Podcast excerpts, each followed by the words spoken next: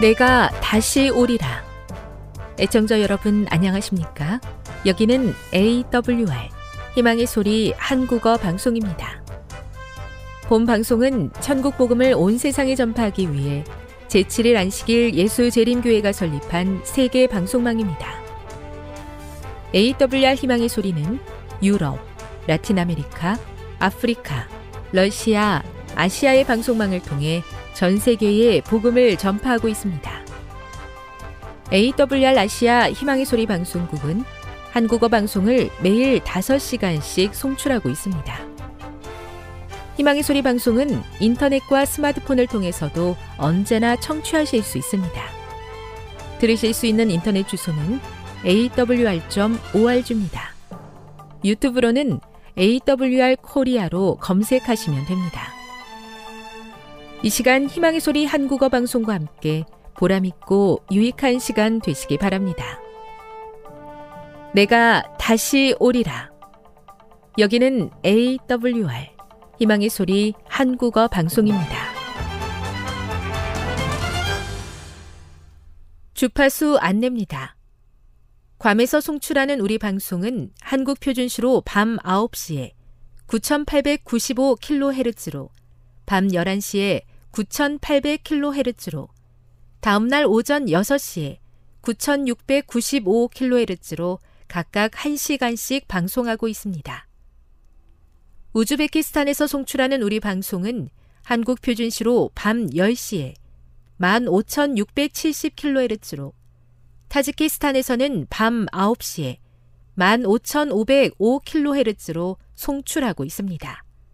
애청자 여러분의 많은 청취 바랍니다.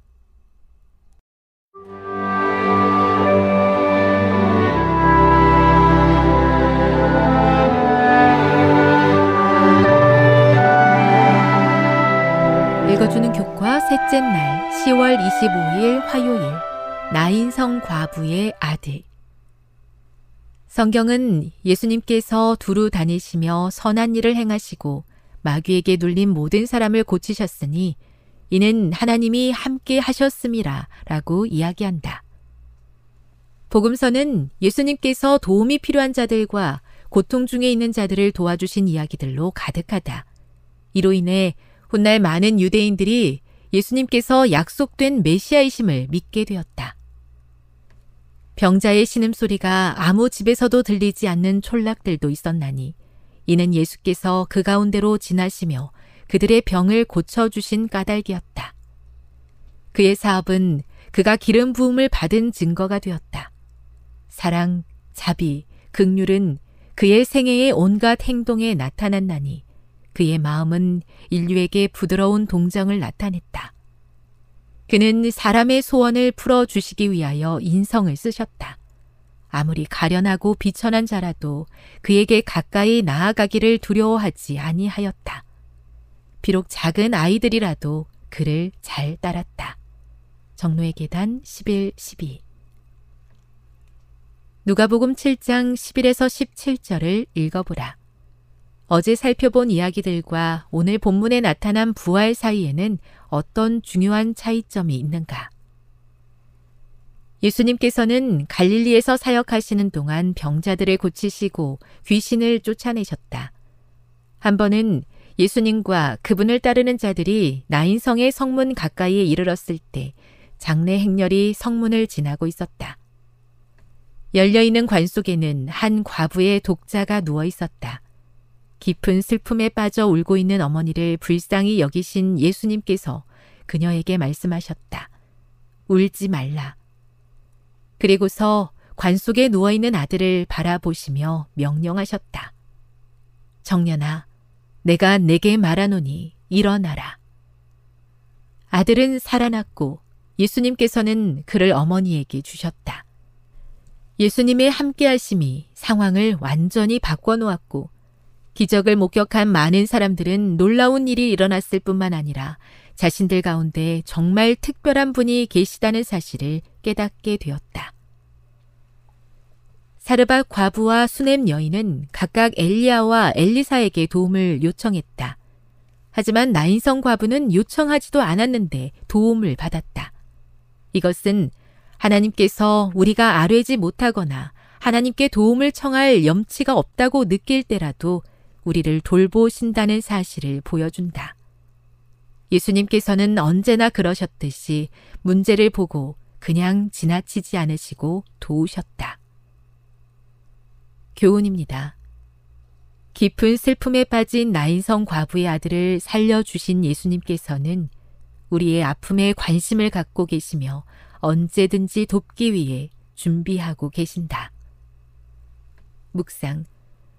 우리가 아뢰기도 전에 이미 우리의 필요를 아시는 하나님이 계신다는 사실이 우리에게 어떤 용기와 희망을 줍니까? 적용. 참된 종교는 우리 주변에 있는 고아와 과부들을 돌보는 일을 포함합니다. 우리가 예수님과 같은 기적을 행할 수는 없겠지만 우리 주변에 있는 고통 중에 있는 사람들을 돕기 위해 우리가 할 수 있는 일은 무엇일까요? 영감의 교훈입니다. 예수님의 변함없는 마음.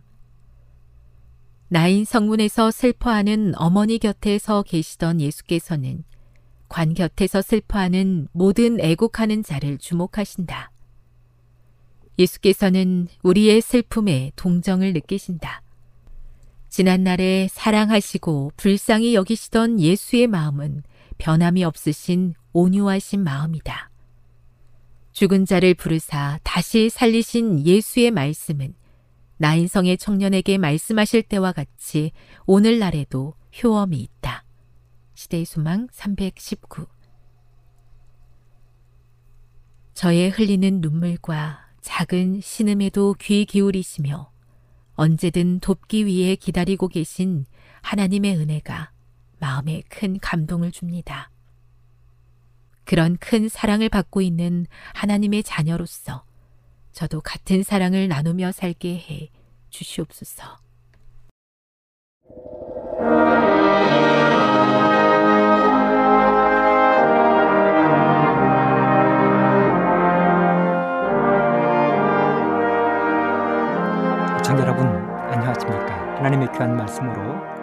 감동과 은혜를 나누는 시간입니다 먼저 하나님의 말씀 출애굽기 3장 1절부터 12절까지의 말씀을 함께 보도록 하겠습니다 모세가 그 장인 미디안 제사장 이드로의 양무리를 치더니 그 무리를 광야 서편으로 인도하여 하나님의 산 호렙의 이름에 여호와의 사자가 떨기나무 불꽃 가운데서 그에게 나타나시니라.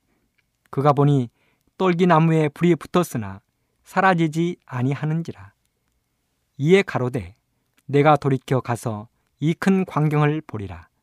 떨기나무가 어찌하여 타지 아니하는고 하는 동시에 여호와께서 그가 보려고 돌이켜 오는 것을 보신지라. 하나님이 떨기나무 가운데서 그를 불러 가라사대 모세야 모세야 하심에 그가 가로되 내가 여기 있나이다.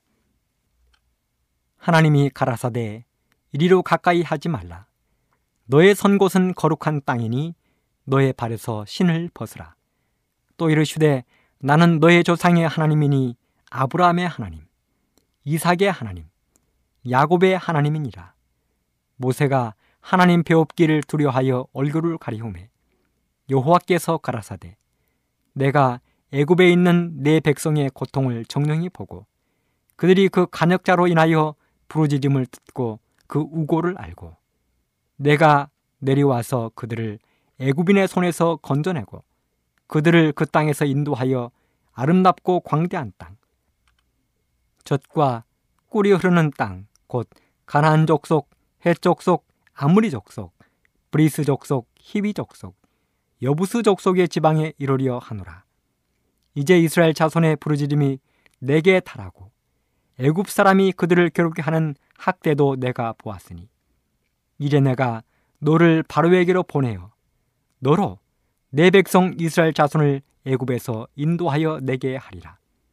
모세가 하나님께 고하되 내가 누구관데 바로에게 가며 이스라엘 자손을 애굽에서 인도하여 내리까 하나님이 가라사대 내가 정령 너와 함께 있으리라. 네가 백성을 애굽에서 인도하여 낸 후에 너희가 이 산에서 하나님을 섬기리니 이것이 내가 너를 보낸 증거니라. 오늘 저는 이 말씀을 중심으로 하나님 앞에 절망은 없다. 이런 주제로 말씀을 준비해 보았습니다. 돈이 많고 재산이 많은 사람에게는 적어도 물질적인 고통은 없습니다. 영어를 잘하는 사람들에게는 미국 사람이나 외국 사람을 만나는 두려움은 없습니다.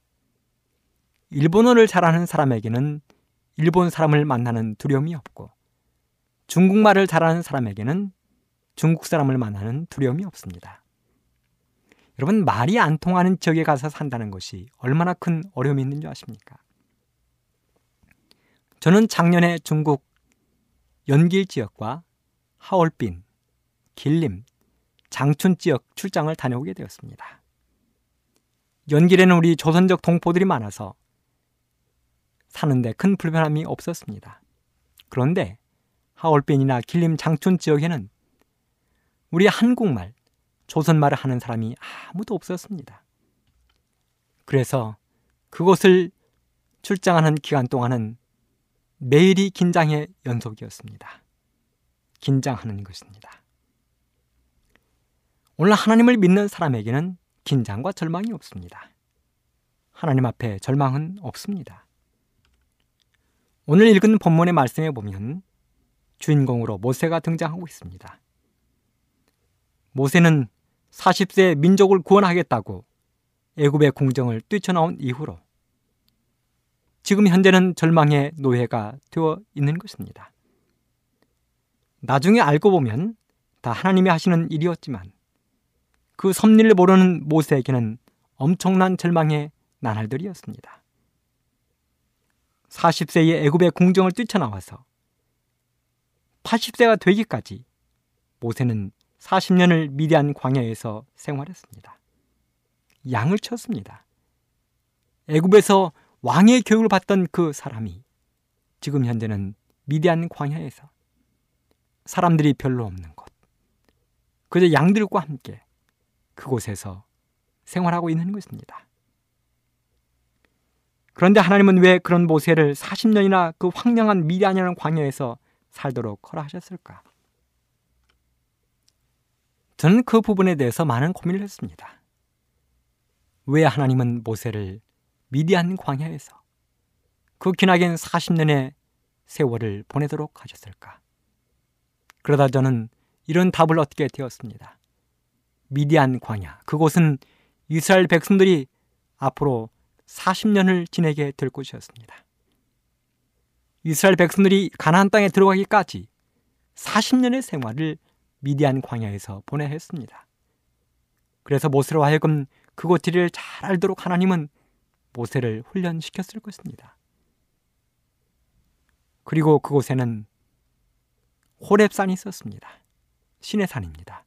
하나님의 거룩한 십계명을 받을 산이 그곳에 있는 것입니다. 또한 그곳은 성소에 대한 계시를 받을 곳이었습니다. 하나님의 섭리를 우리는 지날 때는 잘 모릅니다. 지난 다음에 알게 됩니다.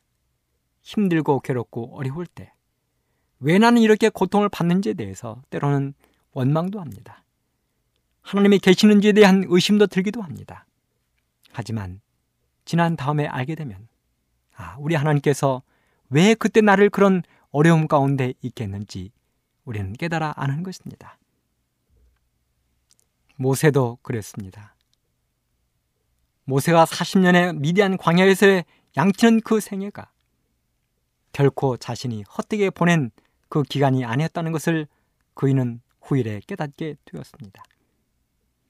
하나님을 만나고 운명이 바뀐 사람들이 참 많이 있습니다. 성경에 보면 사도 바울이 그랬습니다. 바리새인으로 혈기 왕성하게 살던 그 사울이 예수님을 만나고 바울이 되기까지 그는 담에색 도상에서 왜 그런 엄청난 일을 겪었는지를 잘 몰랐지만 훗날 그는 예수님이 자신을 사랑해서 그렇게 불렀다는 것을 알게 되었습니다. 베드로도 예수님을 만나고 운명이 바뀌었습니다. 그저 그런 생에 어브로스의 삶을 살다가 한평생을 마칠 베드로가 예수님을 만난 다음에 그 운명이 바뀌었습니다.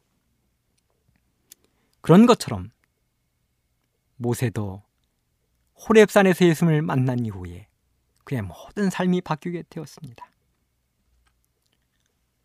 미디안 광야에서의 모세의 삶은 하루하루가 지루한 삶이었습니다. 아침에 일어나면 양을 데리고 광야에 나가서 양을 치고 해가 지면 집으로 들어오는 것이 모세의 삶이었습니다. 그렇게 밤을 보내고 아침이 되면 또 그렇게 나가고 밤을 맞이하고 그런데 하나님은 그런 모세를 부르셨습니다. 그저 하루하루를 무료하게 보내는 그런 모세를 불러서 하나님의 위대한 종으로 만드셨습니다. 모세가 광야에서 자신의 모든 삶을 정리할 수밖에 없는 그런 생각에 잡혀 있을 때 하나님은 그를 불러내셨습니다. 그러므로 우리 모든 그리스도인들이 하나님을 믿는 사람들이 절망하지 말아야 할 것은 모세를 통하여 하나님은 바로 보여주셨습니다. 이 땅에 사는 사람들, 특별히 하나님을 믿는 사람들이 절망하지 말아야 할 몇 가지 이유가 있습니다. 첫째는 무능해도 절망할 필요가 없다는 것입니다.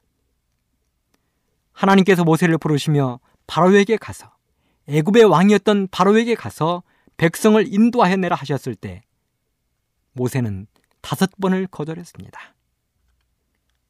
왜 모세는 하나님의 그 부르심을 거절했을까요?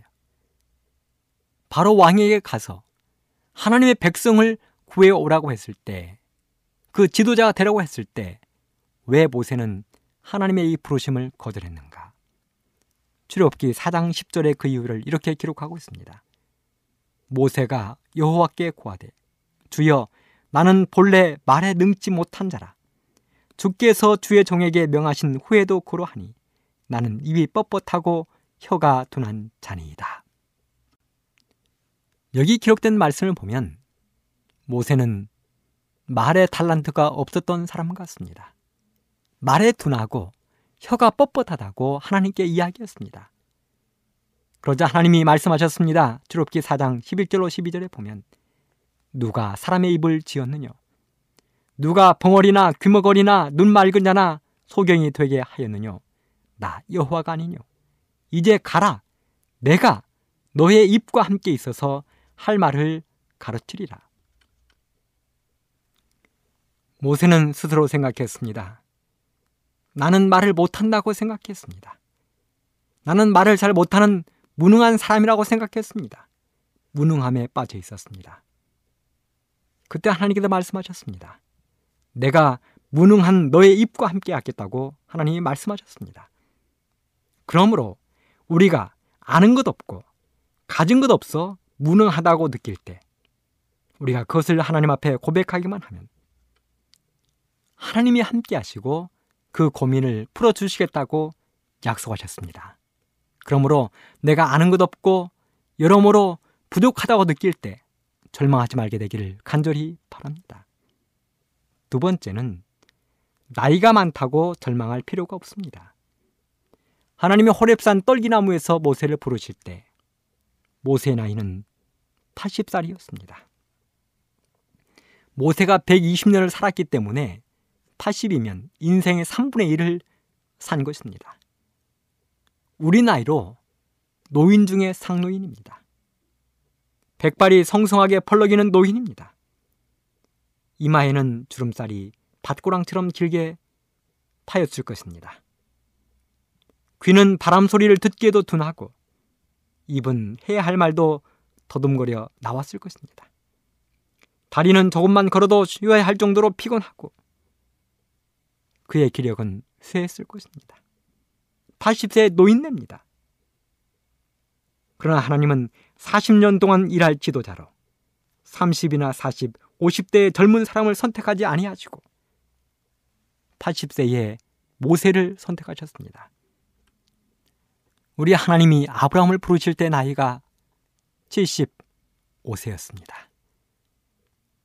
물론 아브라함이 175세에 죽었기 때문에 아브라함의 나이 75세는 굉장히 젊은 나이입니다. 하지만 우리로 생각하면 아브라함도 노인입니다. 75세 하나님이 아브라함을 부르시고 아브라함을 본격적으로 쓰실 때에는 아브라함이 100살에 난 자식 이삭을 하나님이 바치라 할 때 하나님께 바치려는 그 순간부터 하나님은 아브라함을 쓰셨습니다. 여러분 미켈안젤로의 명작 최후의 심판 그 명작은 미켈안젤로의 80세 이후에 나온 작품입니다. 우리 하나님은 나이와 관계없이 사람을 불러 쓰시는 것입니다. 그러므로 나는 이제 물러나야 되겠다고 생각하십니까? 그때 하나님의 일을 시작하십시오. 그 순간이 가장 젊을 때라는 사실을 잊지 말게 되기를 간절히 바랍니다. 하나님 앞에는 결코 나이에 절망이 없습니다. 하나님은 80세의 노인 모세를 부르셨습니다. 그에게 한 민족의 운명을 맡기셨습니다. 하나님의 일을 맡기셨습니다. 그러므로 나이가 많으신 분들 결코 절망하지 않게 되기를 바랍니다. 하나님이 쓰실 것입니다. 세 번째는 절망의 순간에 절망할 필요가 없습니다. 열왕기상 18장에 보면 엘리야의 갈멜산 대첩이 나옵니다. 엘리야 홀로 발과 아세라를 섬기던 850명의 제사장들을 상대했습니다. 아합 왕을 상대했습니다. 엘리야의 편을 드는 사람은 아무도 없었습니다. 외로웠습니다. 어떻게 할지 몰랐을 것입니다. 하지만 그의 뒤에는 하나님이 계셨습니다. 하나님의 그들을 든든하게 받쳐 계셨습니다. 그래서 850대 1의 전쟁을 훌륭하게 승리로 마무리했습니다. 그 엘리야가 열왕기상 19장에 보면 로뎀나무 아래 누웠습니다. 그리고 하나님께 요청했습니다. 하나님 저를 죽여 주십시오. 그리고 40일 동안 도망쳐 호렙산 어느 작은 동굴로 들어갔습니다. 850대리 엄청난 전쟁을 승리한 엘리야가 그 전쟁의 승리의 맛을 채 느끼지도 못하면서 깊은 우울증에 빠져 있었습니다. 그래서 40일을 도망가서 호렙산 동굴에 누워가지고 하나님 제가 어떻게 하면 좋겠느냐고 울부짖었습니다. 그 이유는 작은 것 때문에 그랬습니다. 아합의 부인이었던 이세벨이 엘리야를 죽이기로 작정한 것입니다. 근데 여러분, 하나님께서 아합왕 앞에서도 엘리야를 승리하게 하셨다면 그의 아내인 이세벨 앞에서도 분명 승리하게 하셨을 것입니다. 근데 엘리야는 도망친 것입니다. 절망했습니다. 승리 바로 다음 날 절망했습니다. 우울증에 빠졌습니다. 모세라고 별반 다를 곳이 없습니다.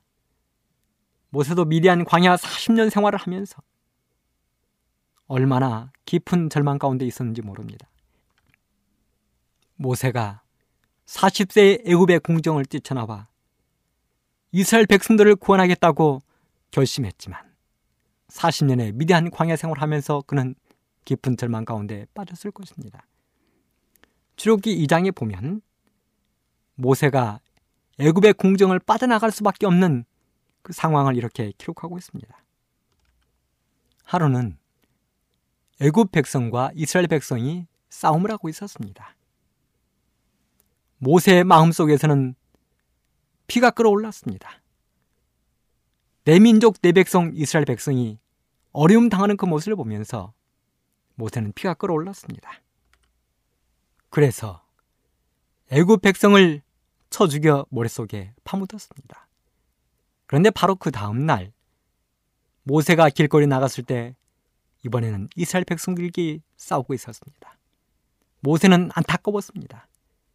자기 민족끼리 싸우는 모습이 안타까웠습니다. 그래서 왜 싸우느냐고 말렸습니다. 그랬더니 이스라엘 백성이 이렇게 이야기했습니다.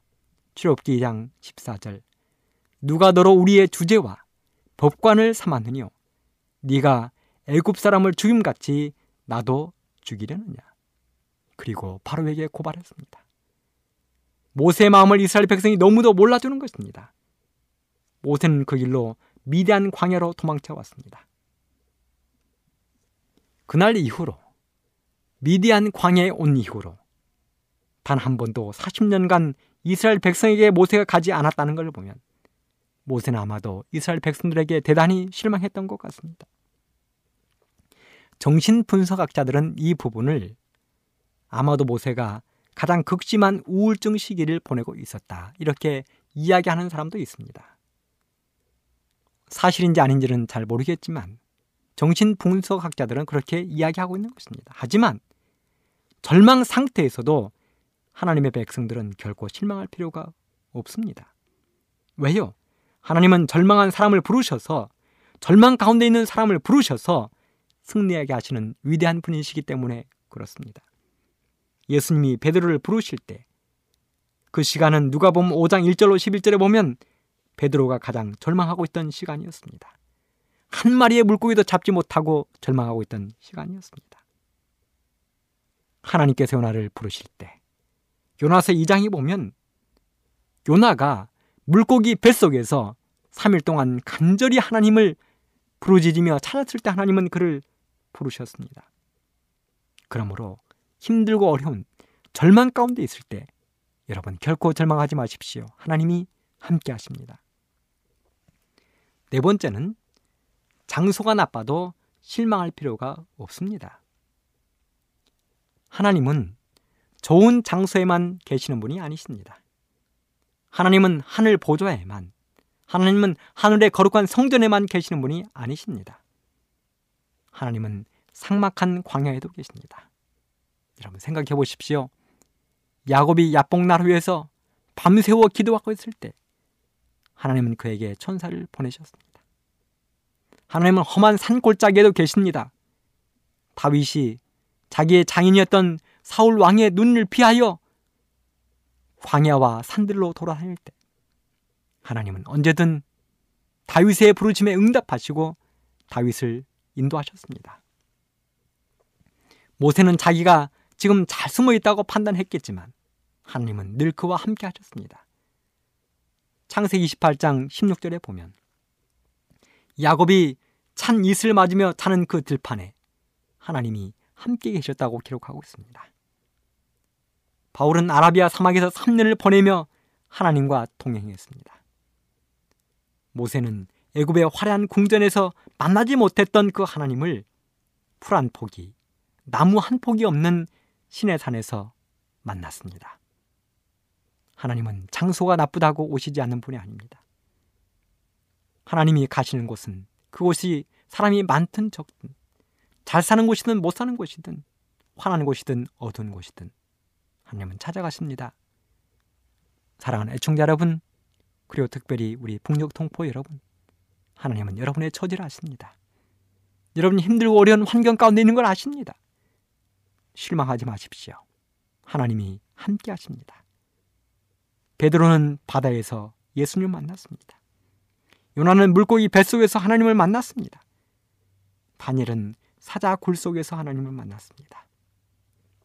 바울과 신라는 로마의 지하 감옥에서 하나님을 만났습니다. 사교는 뽕나무 위에서 사마리아에 있는 우물가에서 38년 된 중풍병자는 자기의 병상에서 우리 예수님을 만났습니다. 그러므로 우리가 하나님을 만나지 못할 장소는 세상에 아무것도 없는 것입니다. 우리가 피하지만 않는다면, 숨지만 않는다면 하나님은 우리를 찾아오시고 위로하시고 용기 주시고 구원해 주실 것을 믿음으로 믿게 되기를 간절히 바랍니다. 시편 139편 1절로 12절의 말씀을 읽어 드리겠습니다. 여호와여 주께서 나를 감찰하시고 아셨나이다. 주께서 나의 안고 일어섬을 아시며 멀리서도 나의 생각을 통촉하시오며 나의 길과 눕는 것을 감찰하시오며 나의 모든 행위를 익히 아시오니 여호와여 내 혀의 말을 알지 못하시는 것이 하나도 없으시니이다. 주께서 나의 전후를 들으시며 내게 안수하셨나이다. 이 지식이 내게 너무 기이하니 높아서 내가 능히 미치지 못하나이다. 내가 주의 신을 떠나 어디로 가며 주의 앞에서 어디로 피하리이까? 내가 하늘에 올라갈지라도 거기 계시며 음부에 내 자리를 펼지라도 거기 계시니이다. 내가 새벽 날개를 치며 바다 끝에 가서 거할지라도 곧 거기서도 주의 손이 나를 인도하시며 주의 오른손이 나를 붙드시리이다. 내가 혹시 말하기를 흑암이 정령 나를 덮고 나를 두른 빛은 밤이 되리라 할지라도 주에게서는 흑암이 숨기지 못하며 밤이 낮과 같이 비추나니 주에게는 흑암과 빛이 일반이니이다. 특별하게 7절에 있는 말씀 내가 주의 신을 떠나 어디로 가며 주의 앞에서 어디로 피하리까? 그렇습니다. 이 땅에 사는 모든 사람들은 예수님의 얼굴을 피할 수가 없습니다. 갈 곳이 없는 것입니다. 하나님의 손바닥 안에 있는 것입니다. 그럼 애청자 여러분 힘들고 어려울 때 하나님 앞에 나가게 되기를 간절히 바랍니다. 창세기 26장에 보면 아브라함의 아들이었던 이삭이 거부가 된 엄청난 부자가 된 이야기를 기록하고 있습니다. 창세기 26장 12절 13절 이삭이 그 땅에서 농사하여 그의 해에 백배나 얻었고 여호와께서 복을 주심으로 그 사람이 창대하고 왕성하여 마침내 거부가 되었다. 그런데요. 성경을 이렇게 연구해 보면 이삭이 백배나 얻었던 그 엄청난 축복이 들던 해 창세기 26장 1절에는 이렇게 기록하고 있습니다. 그해 흉년이 들던 해. 흉년이 들던 해입니다. 다른 사람들 지금 흉년이 들어서 어려움 가운데 있는 그때입니다. 그런데 하나님이 이삭은 백배를 얻도록 했다는 것입니다.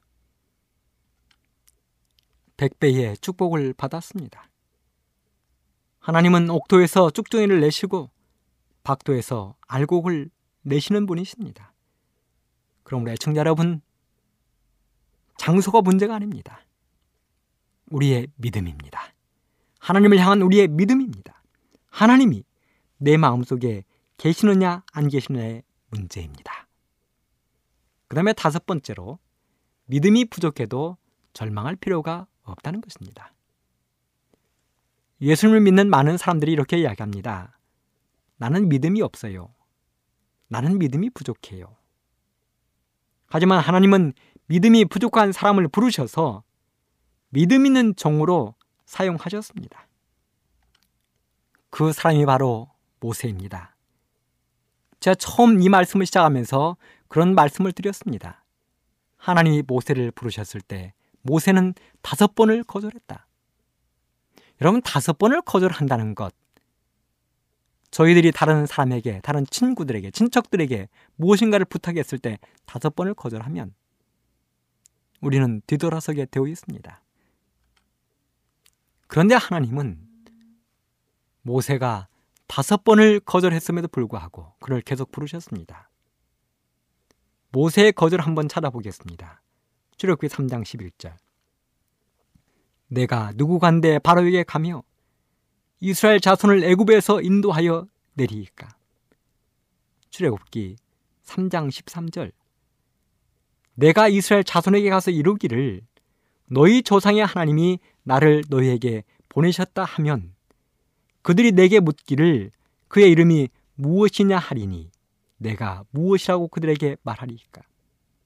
출애굽기 4장 1절 그들이 나를 믿지 아니하며 내 말을 듣지 아니하고 이러기를 여호와께서 너에게 나타나지 아니하셨다 하리이다.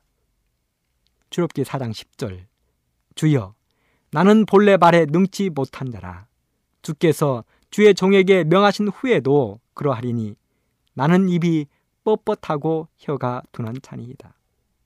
출애굽기 4장 13절 주여 보낼 만한 자를 보내소서.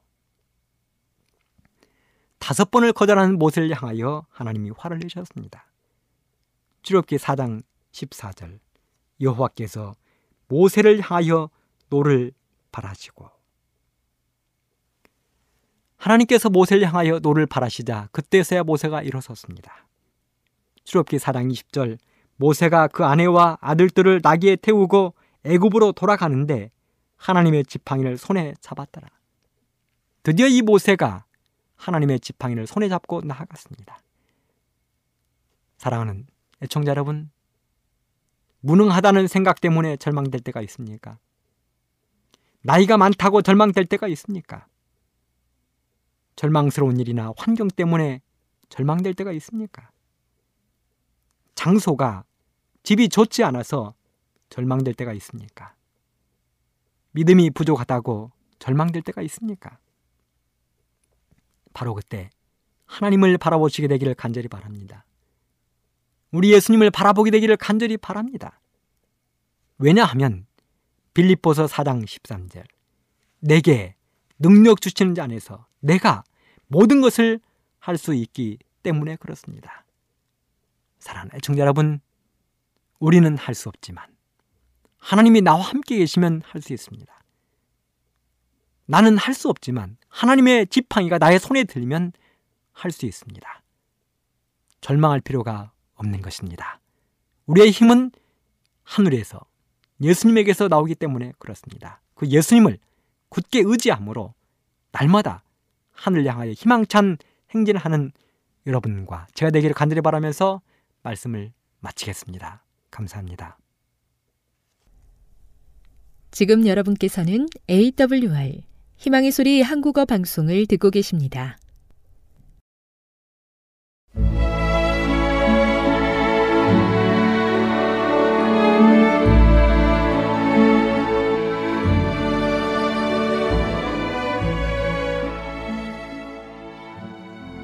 애청자 여러분 안녕하십니까?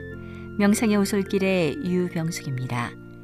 이 시간은 교회를 사랑하시고 돌보시는 하나님의 놀라운 능력의 말씀이 담긴 엘렌지 화이처 교회 증언 1권을 함께 명상해 보겠습니다. 조직적인 헌금 제도 어떤 사람들은 양심적으로 어떤 사람에게도 빚을 져서는 안 된다고 느끼고 빚을 모두 갚기 전에는 하나님께서 아무것도 요구하지 않으실 것이라고 생각한다. 여기서 그들은 스스로 속고 있다. 그들은 하나님께 속한 것을 그분께 돌려드리지 못한다. 모든 사람은 적당한 예물을 주님께 가져와야 한다. 빚을 지고 있는 자들은 그들이 소유하고 있는 것에서 그들의 부채에 해당되는 액수를 세어내고 나머지 부분을 바쳐야 한다. 어떤 사람들은 자녀들에 대하여 신성한 책임을 느낀다.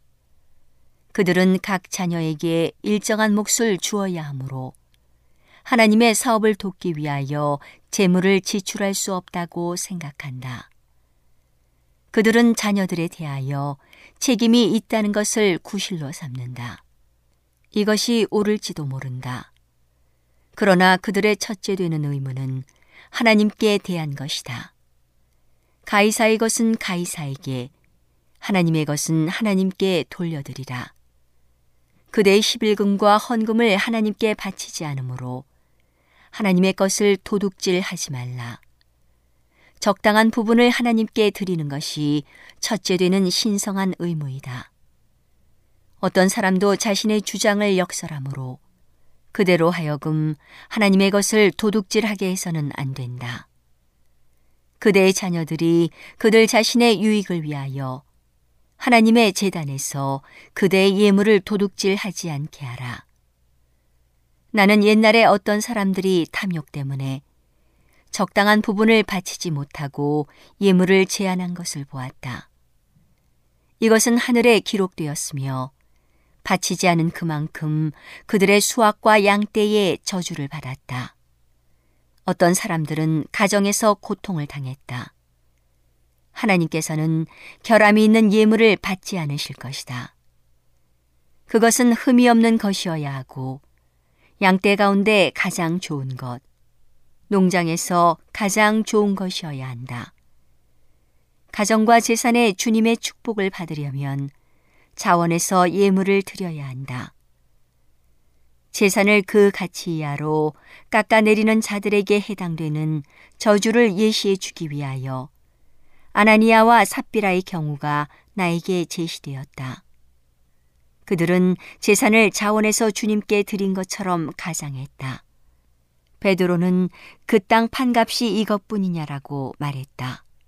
그러자 예 이뿐이로라 라고 대답했다. 이 악한 시대에 사는 어떤 사람들은 그것이 거짓말이라고 생각하지 않을 것이다. 그러나 주님께서는 그것을 거짓말로 간주하셨다.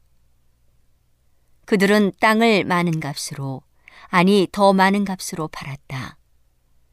그들은 하나님께 모든 것을 바친 것으로 공언했으나 사실상 하나님께 숨겼다. 그러자 그들의 벌은 조금도 지체되지 않았다. 나는 조직적인 헌금 제도를 통하여 마음을 시험하게 될 것을 보았다. 그것은 부단하고 실제적인 시험이다. 그것은 자신의 마음을 이해하게 해주고 진리와 세상에 대한 애착 중 어느 것이 두드러져 있는지 깨닫게 해준다. 여기에서 본성적으로 이기적이요, 탐욕적인 사람을 시험하게 된다. 그들은 재산을 매우 낮은 액수로 낮출 것이다. 여기서 그들은 숨기게 된다. 천사는 여호와 일을 태만히 하는 자는 저주를 받을 것이요라고 말했다. 천사들은 품성의 개발을 주시하고 있다. 그런 자들의 행동은 하늘의 사자를 통하여 하늘로 전달된다. 어떤 사람은 이런 일로 하나님의 심판을 받게 되며 그들의 수입은 예상 이하로 떨어진다. 흩어 구제하여도 더욱 부하게 되는 일이 있나니 과도히 아껴도 가난하게 될 뿐이니라. 구제를 좋아하는 자는 풍족하여질 것이요. 남을 윤택하게 하는 자는 윤택하여 지리라. 모든 사람은 이 사업에 흥미를 가지라는 요구를 받고 있다. 담배와 차와 커피를 사용하는 자들은 우상을 버리고 그 돈을 주님의 보고에 넣어야 한다. 어떤 사람들은 하나님의 사업을 위하여 어떤 희생도 하지 않고 하나님께서 요구하시는 바에 무감각한 상태가 되어 있다. 매우 가난한 사람들 중 어떤 사람들은 이 같은 자극물을 스스로 버리기 위하여 가장 힘든 고투를 겪을 것이다. 하나님의 사업이 재정 문제로 어려움을 당하고 있다고 해서 이와 같은 개인적인 희생을 요구하는 것은 아니다. 모든 사람의 마음은 시험을 받고 모든 품성은 개발될 것이다. 하나님의 백성들은 원칙 위에서 행동해야 한다. 산 원칙이 생애에 실천되어야 한다. 사람이 어찌 하나님의 것을 도적질 하겠느냐. 그러나 너희는 나의 것을 도적질하고도 말하기를 우리가 어떻게 주의 것을 도적질하였나이까 하도다. 이는 곧 11조와 헌물이라. 너희 곧 온 나라가 나의 것을 도적질하였으므로 너희가 저주를 받았느니라. 만군의 여호와가 이르노라. 너희의 온전한 11조를 창고에 들여 나의 집에 양식이 있게 하고 그것으로 나를 시험하여 내가 하늘 문을 열고 너희에게 복을 쌓을 것이 없도록 붙지 아니하나 보라.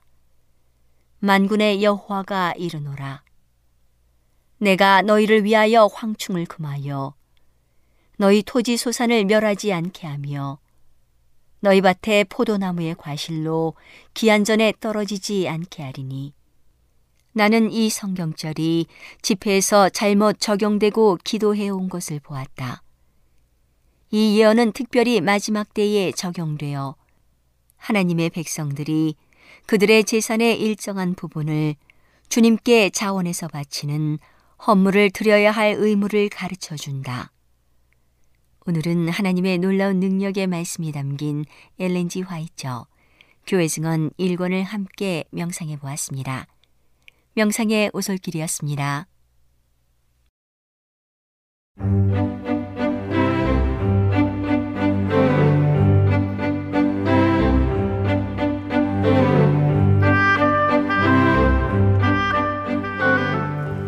여러분 안녕하세요.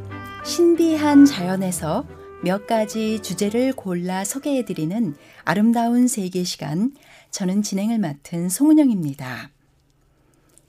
사람들은 지각 위에서 생활하고 있습니다.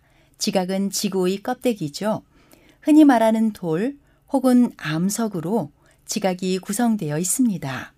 대륙을 만들고 있는 대륙 지각은 주로 실리콘 산화물로 이루어져 있으며 바다 밑바닥을 만들고 있는 해양 지각은 철이 많이 분포되어 주로 어두운 빛을 띱니다. 이들은 모두 마그마가 식어서 만들어진 것으로 추정되는데 매우 높은 온도에서 액체 상태였던 마그마가 식어서 단단한 돌이 만들어진 것입니다. 그렇게 생성된 돌을 화성암이라 구분하는데 불에 의해 만들어진 돌이라는 의미입니다. 대륙 지각의 대표 암석인 화강암이나 해양 지각의 대표 암석인 현무암은 모두 화성암입니다. 지구 지각은 화성암이 기본 골격을 이루고 있으며 약 95% 정도로 알려져 있습니다. 그런데 돌이 불에서만 만들어지는 것은 아닙니다. 돌은 물에서도 만들어집니다. 물에서 돌이 만들어지는 과정은 크게 두 가지가 알려져 있는데 하나는 작은 알맹이들이 퇴적되어 만들어지는 물리적 과정이 있고 다른 하나는 물에 녹아 있는 음이온과 양이온이 서로 결합해서 침전물을 만들어내는 화학적 과정입니다. 오늘날 이런 돌들을 퇴적암이라 구분합니다. 물의 작용이 암석의 기원에 관여한 이들 암석에 대해 수성암이라는 용어가 있지만 학계에서는 물론 일반적으로도 거의 사용하고 있지 않으며 대개는 퇴적암이라는 포괄적 용어를 사용합니다. 약 300여 년 전 지구를 덮고 있던 껍데기가 처음에 어떻게 만들어졌는지에 대한 격렬한 논란이 있었습니다. 이 주제에 대해 두 가지 상상도가 그려져 있었는데 하나는 육지가 물에 잠겼다가 물이 빠졌다는 해양 퇴각설이고 또 다른 하나의 상상도는 육지가 움직이며 솟구쳐 물 위로 올라왔다는 대륙 융기설입니다. 해양 퇴각설을 주장한 사람은 베르너였는데 그의 주장의 근거는 화학 결정이 만들어지는 과정이었습니다. 그는 뜨거운 물속에 녹아있던 이온들이 물의 온도가 조금씩 식어가면서 오늘날 화강암이나 변성암 등에서 발견되는 결정성 물질들이 만들어졌다고 생각했고 그렇게 만들어졌다고 추정하는 암석을 원시 암석이라 구분했습니다. 이어 대홍수 때 퇴적된 암석에 의해 사암과 석회암, 석탄 등이 만들어졌다고 생각했는데 이런 돌들을 2차 암석으로 분류했습니다. 그리고 그 이후 오늘날까지 충적층이 만들어졌다 주장했습니다. 이렇게 모든 암석이 물에서부터 만들어졌다는 해양 퇴각설에 입각한 그의 주장을 수성론이라 합니다. 베르너의 주장이 과학에 기여한 바는 지층에 대해 층서학적 초기 개념을 제공했다는 점입니다. 크게 보면 변성암을 포함한 화성암 위에 충적층이 쌓여 있는 경우가 많습니다. 이 순서에 대한 고찰은 그보다 100여 년 전 지층에 대한 상대적 순서를 알아내는 논리를 제공한 스테노의 원리들과 잘 어울리며 오늘날까지도 인정을 받고 있습니다. 다만 지각이 그의 상상적 분류처럼 양파 껍질 같은 구조를 가지는 것은 아니었습니다. 아울러 더 큰 문제는 최초 암석의 기원에 대한 그의 상상적 해석입니다. 그가 원시 암석이라 분류한 암석들에 대한 수성 기원론은 성경에도 기록되어 있지 않으며 과학적이지도 않고 아무런 실험적 근거도 성서적 근거도 없어 받아들일 수 없었습니다. 물질의 결정성은 원자 혹은 분자가 일정한 규칙을 가지고 배열되어 나타나는 현상입니다. 훗날 물리화학자인 슈레딩거는 같은 패턴이 반복되는 벽지라 비유하였습니다. 물에 용해되는 이온 화합물의 경우 음이온과 양이온의 결합력이 물 분자에 둘러싸이는 수화 상태보다 강력하여 침전되거나 높은 온도에서 포화된 농도의 원자나 분자들의 용액이 서서히 식어가며 일정한 규칙적 배열을 만들면서 석출됩니다. 이 현상은 화학적으로 여러 가지 사례를 찾을 수 있습니다. 하지만 화강암을 이루는 결정성 물질들은 그런 식으로 물 안에서의 친전으로 만들어질 수 있는 화합물들이 아닙니다. 화강암을 이루는 석영은 실리콘 산화물이 3차원 구조의 공유 결합으로 결정을 만들고 있으며 또 다른 구성 성분인 운모는 2차원 구조의 공유 결합물입니다. 화강암을 빛에 비추어 보면 반짝반짝하며 빛나고 있는 부분이 주로 석영 결정인데 석영은 빛을 반사하여 반짝일 뿐만 아니라 매우 단단합니다. 이들은 물에 녹아 있다가 온도가 내려가면서 식어져 결정화되는 이온성 화합물이 아니며 물에 용해되지도 않고 이들을 결정화하기 위해서는 그 육룡점을 상회하는 섭씨 1700도 이상의 높은 온도로 올린 다음 서서히 식어가는 과정이 요구됩니다. 결국 베르너가 원시 암석으로 분류한 암석들, 즉 화강암이나 변성암이 물에서 기원했다는 수성 기원 가설은 이후 드러나는 여러 가지 실험적 증거들로 그 힘을 잃어가게 됩니다. 베르너와 반대의 관점에서 대륙 융기설을 믿었던 사람은 제임스 허튼이었습니다. 그는 지표를 흐르는 물에 의해 땅이 끊임없이 침식되고 있으며 그 최종 목적지가 바다임에 주목하였습니다. 땅이 깎여나가 물에 쌓이다 보면 균형을 맞추어야 하는데 그것이 대륙의 융기라는 것입니다.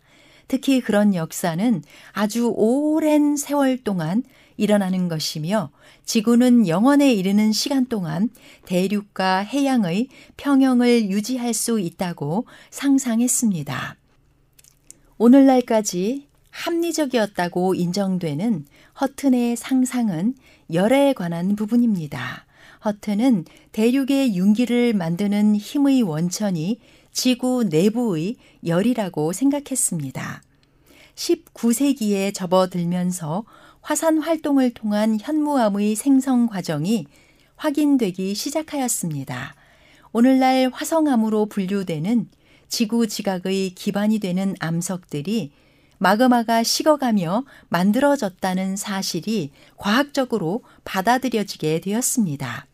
지질학에서 퀴비에의 격변설은 베르너의 수성설과 함께 19세기 초반까지 화성설을 누르는 정설로 자리 잡고 있었습니다.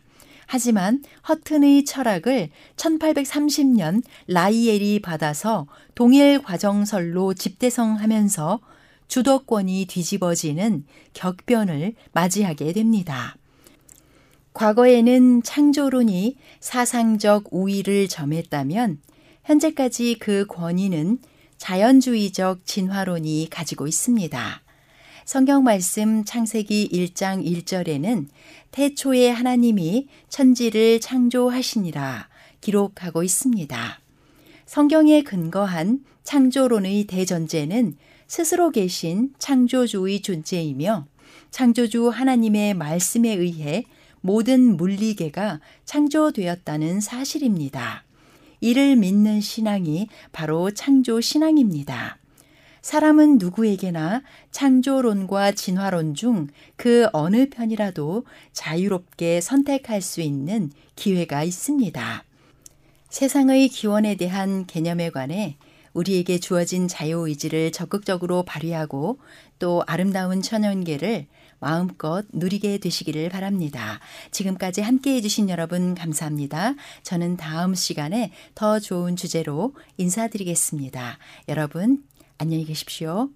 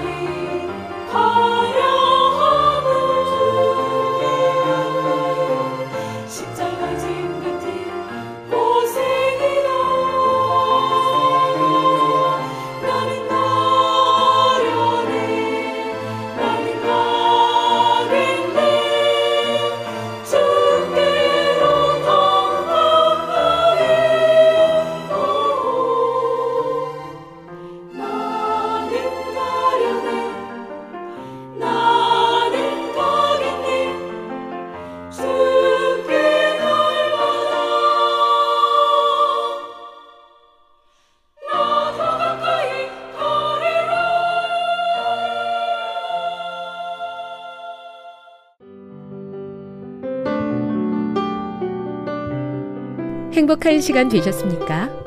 지금까지 여러분께서는 AWR 희망의 소리 한국어 방송을 청취하셨습니다. 방송을 청취하시고 문의를 원하시는 분은 우편번호 02461 대한민국 서울시 동대문구 이문로 1길 11 희망의 소리 방송부 앞으로 편지나 엽서를 보내주시거나 지역번호 02-3299-5296에서 8번으로 전화 주시기 바랍니다. 지금까지 함께 해주신 애청자 여러분들께 감사드립니다. 애청자 여러분, 다음 이 시간까지 하나님 안에서 늘 평안하십시오. 감사합니다. 내가 다시 오리라. 여기는 AWR 희망의 소리 한국어 방송입니다.